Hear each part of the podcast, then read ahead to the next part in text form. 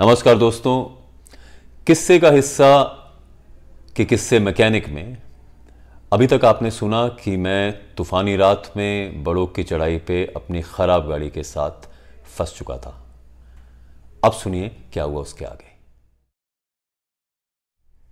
अब मेरे पास विकल्प कम थे। गाड़ी शुरू नहीं हो रही थी, फ़ोन पे नेटवर्क नहीं था, अंधेरी रात थी, मौसम ख़राब था, बारिश हो रही थी। तो मुझे सूझ नहीं रहा था कि मैं क्या करूँ। पहले मैंने सोचा कि अभी अभी मैंने सोलन शहर क्रॉस किया है या चढ़ाई से पहले मैंने अपने आसपास देखा था तो कुछ मुझे पेट्रोल पंप दिखाई दिया था जो कि बंद था हालाँकि। तो क्या मैं गाड़ी को मोड़ूं और गाड़ी को बिना स्टार्ट किए नहीं चले जाने की कोशिश करूँ? पर मुझे याद आया कि ऐसा करने से बहुत बार स्टीयरिंग जैम हो जाता है तो ये कोई बहुत अच्छा आइडिया नहीं है।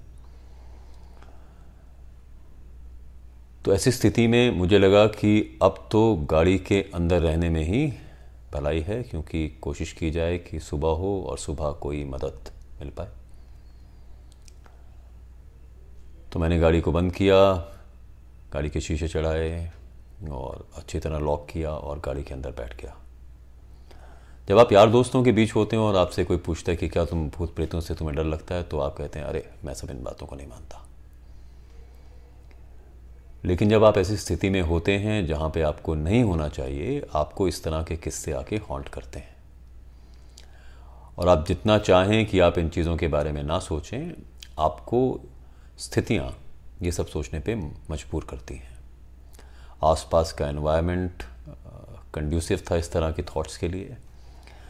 और मैं सच में डर रहा था। मुझे नहीं मालूम पड़ रहा था कि मैं क्या करूँ, क्योंकि मेरे पास इसके अलावा कुछ चारा नहीं था कि गाड़ी के अंदर ही रात गुजारता। तो फिर करता क्या ना करता, मुझे लगा कि अब तो कोशिश करनी चाहिए कि नींद आ जाए और मैं इस उम्मीद में था कि नींद आ जाएगी और जब मैं आँखें खोलूँगा तो सुबह हो गई होगी और सब कुछ ठीक हो जाएगा। और मैं उन सब बातों को याद करने लगा जो शायद मुझे इन ख्यालों से दूर करे। तो मैं सोचने लगा कि मुझे किस तरह की व्यस्तता है, मैं दिल्ली में क्या करूँगा जाके? लेकिन इन सब बातों में मन लग नहीं रहा था क्योंकि रह रहकर ख्याल दूसरे किस्म के आ रहे थे। फिर भी मैंने जबरन अपनी आँखों को बंद किया और नींद आने का इंतज़ार करने लगा। अभी कुल मिलाकर दस या बारह मिनट ही बीते होंगे क्योंकि ऐसे समय में समय को काटना भी बड़ा मुश्किल हो जाता है एक एक पल बहुत भारी लगता है। अभी दस से बारह मिनट हुए थे कि मुझे ऐसा लगा कि मैंने अपने शीशे पर जिस तरफ़ ड्राइविंग सीट पर मैं बैठा था। बहुत तेज थपथपाने की आवाज़ सुनी। दोस्तों, मैं पूरी तरीके से डर गया। मैं आपसे झूठ नहीं बोलूँगा, मैं बुरी तरीके से डर गया और मैं एकदम उठा। नींद में अभी पूरी तरह नहीं था, लेकिन फिर भी मैं एकदम हड़बड़ा कर मैं अपनी सीट पर बैठ गया और मुझे लगा कि शायद ये आवाज़ जो है ये भ्रम है, ये असल में ऐसा हुआ नहीं है कुछ। लेकिन थोड़ी देर के बाद फिर से किसी ने उसी जगह पर, शीशे पर, एक बार फिर खटखटाया। इस बार मुझे हाथों की उंगलियाँ भी दिखी। अब मेरा डर जो है और बढ़ गया था, क्योंकि मुझे लग रहा था कि बाहर कोई है और किसी भी स्थिति में मैं बाहर नहीं निकलूँगा, क्योंकि ये बिल्कुल सेफ़ नहीं है।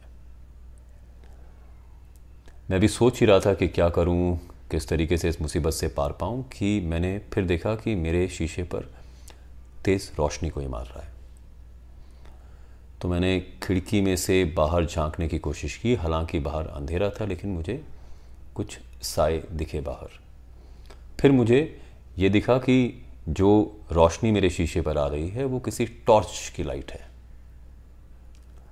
सब इंटेलिजेंस का एक फ़ायदा यह है कि आप बहुत सारे परमुटेशन कॉम्बिनेशन अपने दिमाग में बना सकते हैं। तो मैं फिर सोचने लगा कि देखिए साहब, अगर ये कोई भूत है तो भूत को टॉर्च लेके घूमने की क्या ज़रूरत है? उनके पास तो अपनी सब तरह की शक्तियाँ मौजूद हैं तो वो टॉर्च लेके तो शायद नहीं घूमेंगे। तो मैंने और गौर से बाहर देखना शुरू किया तो अब मुझे लगा कि बाहर एक नहीं, बल्कि दो लोग हैं। तो मैंने बहुत हिम्मत करके, और मैं अगर आपको ये बता रहा हूँ साहब, सच में इसके लिए बहुत हिम्मत की ज़रूरत थी तो मैंने बहुत हिम्मत करके शीशे को थोड़ा सा नीचे किया और पूछा कि, कौन है बाहर? तो बाहर से मुझे आवाज़ सुनाई दी कि, हमने देखा कि ये गाड़ी एक सड़क के किनारे खड़ी है, इसमें हिमाचल का नंबर नहीं है, नंबर प्लेट पर। तो जिज्ञासा हुई तो हम पूछना चाह रहे हैं कि सब कुछ ठीक है, कोई परेशानी तो नहीं है? तो मैंने उनसे कहा कि आप आप लोग कौन हैं? तो बोले कि हम लोग यहाँ स्टेट इलेक्ट्रिसिटी बोर्ड के कर्मचारी हैं, नीचे जो ट्रांसफार्मर है, आपने देखा होगा। उसमें कुछ ख़राबी थी, जिससे आसपास के गाँव को बिजली सप्लाई होती है तो हम इसलिए इमरजेंसी कॉल पर निकले थे। अब उसे ठीक करके वापस अपने गाँव जा रहे हैं। ये सुनते ही मैंने चैन की सांस ली। मुझे लगा कि मैं भूत प्रेतों से नहीं, बल्कि दो सरकारी कर्मचारियों से बात कर रहा हूँ। तो एकदम से मेरा कॉन्फिडेंस वापस आया। मैंने ना सिर्फ़ खिड़की खोली, मैंने दरवाज़ा खोला और मैं बाहर आ गया। तो बाहर आके मैंने देखा कि दो लोग हैं, जिनमें से एक ने छतरी पकड़ी हुई है और दूसरे के हाथ में टॉर्च है। जिस तरह की टॉर्च आमतौर पे पहाड़ में लोग इस्तेमाल करते हैं, एक लंबी सी स्टील की टॉर्च रहती है उनके पास। और वो दोनों व्यक्ति मेरी तरफ़ देख रहे थे और उन्होंने कहा कि साहब, आप कैसे फंस गए इस जगह? तो मैंने उन्हें बताई पूरी कहानी कि मैं तूफ़ान के चलते शिमला से लेट निकला और अब इस रास्ते पर था और अचानक मेरी गाड़ी ख़राब हो गई। फिर मैंने उनसे पूछा कि क्या मुझे यहाँ पे मदद मिल सकती है? किसी तरह का कोई गैराज या किसी मैकेनिक से मेरा कोई कांटेक्ट हो सकता है? जैसे ही आप में कॉन्फिडेंस आता है, आप पूरे विश्वास के साथ अपने सवाल जवाब करने लगते हैं। मैं भी कुछ अब पूरे कॉन्फिडेंस में था। तो उनमें से एक आदमी जो छतरी पकड़े हुए था, उसने कहा कि देखिए, इस समय आपको इस तरह की मदद मिलनी तो मुश्किल है, क्योंकि नीचे पेट्रोल पंप ज़रूर है, जहाँ पर एक वर्कशॉप भी है, लेकिन इस समय इतनी रात को वर्कशॉप खुली नहीं रहती, करीबन आठ, साढ़े आठ बजे वो वर्कशॉप बंद हो जाती है। तो अब अब क्या किया जाए? मैंने उनसे फिर सवाल किया। तो ये व्यक्ति बोला कि ये जो मेरा असिस्टेंट है रमेश नाम है इसका, और ये इलेक्ट्रिशियन तो बढ़िया है, लेकिन ये गाड़ियों का काम भी जानता है। तो बिजली बोर्ड महकमे में जुड़ने से पहले ये गाड़ियों की दुकान में काम करता था तो इसे अंदाज़ा है। अब ये बात सुन के मुझे बहुत खुशी हुई। तो मैंने कहा कि रमेश बाबू, अब आप ही के सारे हैं हम तो आप कुछ कोशिश कीजिए और हमें निकालिए इस मुसीबत से पार तो मेरी बात सुनकर रमेश मुस्कुराया और उसने कहा, ठीक है साहब, देखते हैं क्या हो सकता है। आप बोनट खोलिए गाड़ी का। तो मैं गाड़ी के अंदर फिर से गया। मैंने गाड़ी का बोनट खोला और रमेश जो है, बोनट की तरफ़ जाकर, बोनट खोलकर गाड़ी के इंजन में गुम हो गया। कुछ काम करने लगा। और यहाँ मैं, वो जो आदमी छतरी पकड़ के खड़ा था, उसके साथ बातचीत में मशगूल हो गया। तो मैंने उनसे पूछा कि साहब, इनका नाम रमेश है, आपका नाम क्या? है तो बोले, मैं गोपाल हूँ और मैं फोरमैन हूँ बिजली बोर्ड में और ये मेरा असिस्टेंट है रमेश। और आज कल से तूफ़ान है और आज कुछ समस्या आई ट्रांसफार्मर में तो हमें इमरजेंसी कॉल पर आना पड़ा। तो मुझे लगा कि देखिए, अभी भी बहुत से ऐसे महकमे हैं, डिपार्टमेंट्स हैं, जो पूरी मुस्तैदी के साथ काम करते हैं। इतने तूफ़ान में सामान्य काम करने में मुश्किल आती है, लेकिन ये इतना जोखिम भरा काम भी करते हैं। तो मैं उससे बातचीत करता रहा, ये पूछता रहा कि वो कौन से गाँव का है, कहाँ उसका घर है, और अभी हमने बातचीत शुरू ही की थी दो चार मिनट हुए थे, कि हमने देखा कि रमेश ने गाड़ी का पूरा मुआयना किया और वो वापस आके ड्राइविंग सीट पर बैठा। ड्राइविंग सीट पर बैठकर उसने गाड़ी को सेल्फ स्टार्ट करने की कोशिश करी। उसकी दो, तीन, चार कोशिशों की आवाज़ हमने सुनी और फिर वो साउंड सुनाई दिया जो कि मेरे लिए बहुत ही प्लेजेंट साउंड था, गाड़ी के स्टार्ट होने का साउंड इस बार गाड़ी स्टार्ट हो गई। उसने मुझे इशारा किया कि आप बोनट बंद कीजिए। तो मैंने गोपाल साहब से छतरी से बाहर निकल कर मैं दौड़ा और मैंने बोनट बंद करके मैं दोबारा गोपाल साहब के साथ आके खड़ा हो गया। और अगर आप कार रिपेयर के लिए जाते हैं, सर्विस के लिए जाते हैं तो आप जानते हैं कि जब मैकेनिक लोग गाड़ी ठीक करते हैं तो अक्सर वो आपको गाड़ी देने से पहले इस बात की पूरी कोशिश करते हैं कि आपकी गाड़ी पूरी तरह से ठीक हो गई है। तो आपको सेटिस्फेक्शन देने के लिए वो आप ट्रायल लेते हैं या चला कर दिखाते हैं आपको गाड़ी। तो रमेश ने भी कुछ ऐसा ही किया, उसने गाड़ी शुरू करी और जहाँ हम खड़े थे वहाँ से कुछ 20 या 25 मीटर तक वो गाड़ी को चलाकर आगे चढ़ाई पर लेकर गया। हम लोग गोपालर में दोनों बहुत खुशी के साथ ये देख रहे थे कि गाड़ी शुरू हो चुकी है और ठीक ठाक तरीके से चल रही है। और इतनी देर में मैंने देखा कि रमेश जो है आगे जाके उसने गाड़ी को रोका और उसने मुझे इशारा किया दूर से, क्योंकि गाड़ी के अंदर की लाइट अभी जल रही थी। तो उसका मुझे इशारा दिखा कि वो मुझे बुला रहा है कि आ जाइए और फिर मुझे आवाज़ सुनाई दी उसकी कि आ जाइए, सब गाड़ी ठीक है।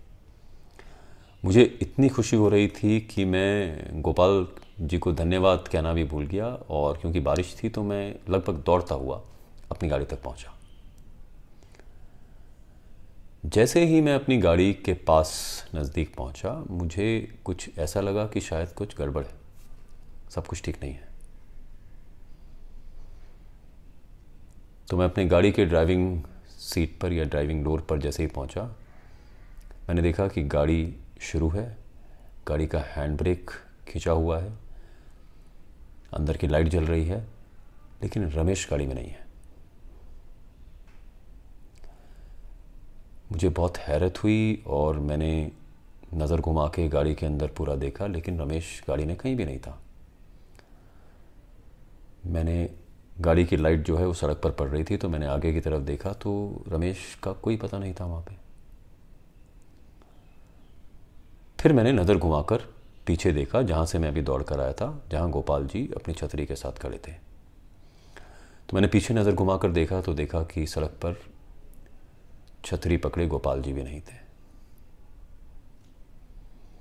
मुझे गोपाल जी के पास से अपनी गाड़ी तक पहुँचने के लिए मुश्किल से दो, चार, पाँच छः सेकंड लगे, और इतनी देर में रमेश कहीं हवा में गुम हो गया। और अब गोपाल जी भी नहीं है। तो मेरे पास चिंतन करने का समय नहीं था। मैं चुपचाप बिना कुछ बोले गाड़ी के अंदर बैठा और गाड़ी को जितनी स्पीड के साथ मैं चला के ले जा सकता था, मैं लेकर गया और मैं बड़ोक पहुँच गया। अब मेरे पास ना तो चंडीगढ़ जाने का स्ट्रेंथ थी, ना मेरे पास दिल्ली कैसे पहुंचूँगा या काम कैसे होगा, इस तरह की प्लानिंग का कोई इरादा था।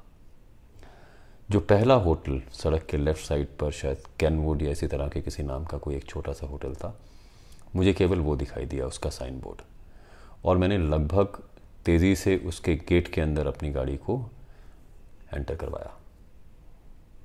और शायद आसपास जो एक आध उन्होंने फ्लावर पॉट्स या गमले रखे थे, उनको शायद मैंने नुकसान भी पहुँचाया। अब मैं ठीक होटल की एंट्रेंस पर था, लेकिन मुझमें इतनी भी ताकत या हिम्मत नहीं थी या सामर्थ्य नहीं था कि मैं गाड़ी से बाहर निकलूं। तो मैंने लगातार हॉर्न बजाना शुरू किया और काफ़ी देर के बाद बहुत ही गुस्से में एक अधेड़ उम्र का आदमी होटल से बाहर निकल के आया। और आते ही लगभग चिल्लाते हुए उसने मुझसे कहा कि ये क्या तरीका है आपका? पूरे जगह को आप इस तरीके से प्रदूषण कर रहे हैं, ध्वनि साउंड इतना नॉइस पोल्यूशन कर रहे हैं। मैं उसके सवालों को सुन ही नहीं रहा था। बोलते बोलते उस आदमी ने जब मेरी तरफ़ देखा तो शायद उसे लगा कि कुछ गड़बड़ है, क्योंकि मेरे चेहरे का रंग पूरी तरह से उड़ा हुआ था। फिर उसने मुझसे पूछा कि, क्या हुआ साहब? तो मैं उसके सवाल का कोई जवाब दे नहीं पाया, और मैंने केवल उससे ये कहा कि, क्या मुझे आज रात यहाँ ठहरने की जगह मिलेगी? तो वो कुछ ज़्यादा नहीं बोला और उसने मुझे अंदर आने का इशारा किया। मैं गाड़ी से निकला, मैंने अपना बैग उठाया और मैं सीधा होटल के अंदर एंटर कर गया। मैं रिसेप्शन पर ही जाकर बैठ गया, जहाँ छोटा सा एक मेज था, कुछ एक सोफ़ा और चेयर पड़े हुए थे तो मैं उनमें से एक चेयर पर जाके बैठ गया और मैंने उसे कहा कि साहब, पानी मिलेगा क्या? जितनी देर में वो पानी लेकर आया मेरे लिए, मैं अपने आप को काबू में लाने की कोशिश कर रहा था, लेकिन अभी भी मेरा दिमाग संतुलन से बाहर था। रिसेप्शन या जो केयर टेकर था रिसेप्शनिस्ट या जो केयर टेकर था वापस आया, पानी का गिलास लेकर उसने मुझसे एक बार फिर प्रश्न किया कि क्या हुआ आपके साथ? मैंने एक सांस में उसे पूरा किस्सा सुना डाला। उसने वो इत्मीनान के साथ पूरा किस्सा सुना और उसके बाद उसने टेबल पर जो अखबार रखा था, जो लोकल कोई न्यूज़पेपर था, उसकी तरफ़ इशारा करते हुए मुझे कहा कि आप इस खबर को पढ़िए। तो जिस खबर की तरफ़ उसने इशारा किया, उस खबर में ये साफ़ था कि कैसे बिजली बोर्ड के कल दो कर्मचारी ट्रांसफार्मर के पास करंट लगने से मर गए। उनमें से एक का नाम गोपाल और दूसरे का नाम रमेश था। मैं खबर पढ़ रहा था कि उस अधेड़ उम्र के आदमी ने मुझसे कहा कि साहब, आपको शायद इनकी आत्माएँ मिली और ये अच्छे लोग थे। सबकी मदद करते थे। दोस्तों, ऐसा कम ही होता है कि आप अपने लिए एक रात होटल में कमरा बुक कराएँ, लेकिन आप अपनी नींद जो है, वो रिसेप्शन पर एक सोफे पर पूरी करें। मैंने वही किया। तो दोस्तों, ये था आज का किस्सा मैकेनिक। तो बने रहिए हमारे साथ, सुनते रहिए किस्से का हिस्सा। भेजते रहिए अपने सुझाव। नमस्कार।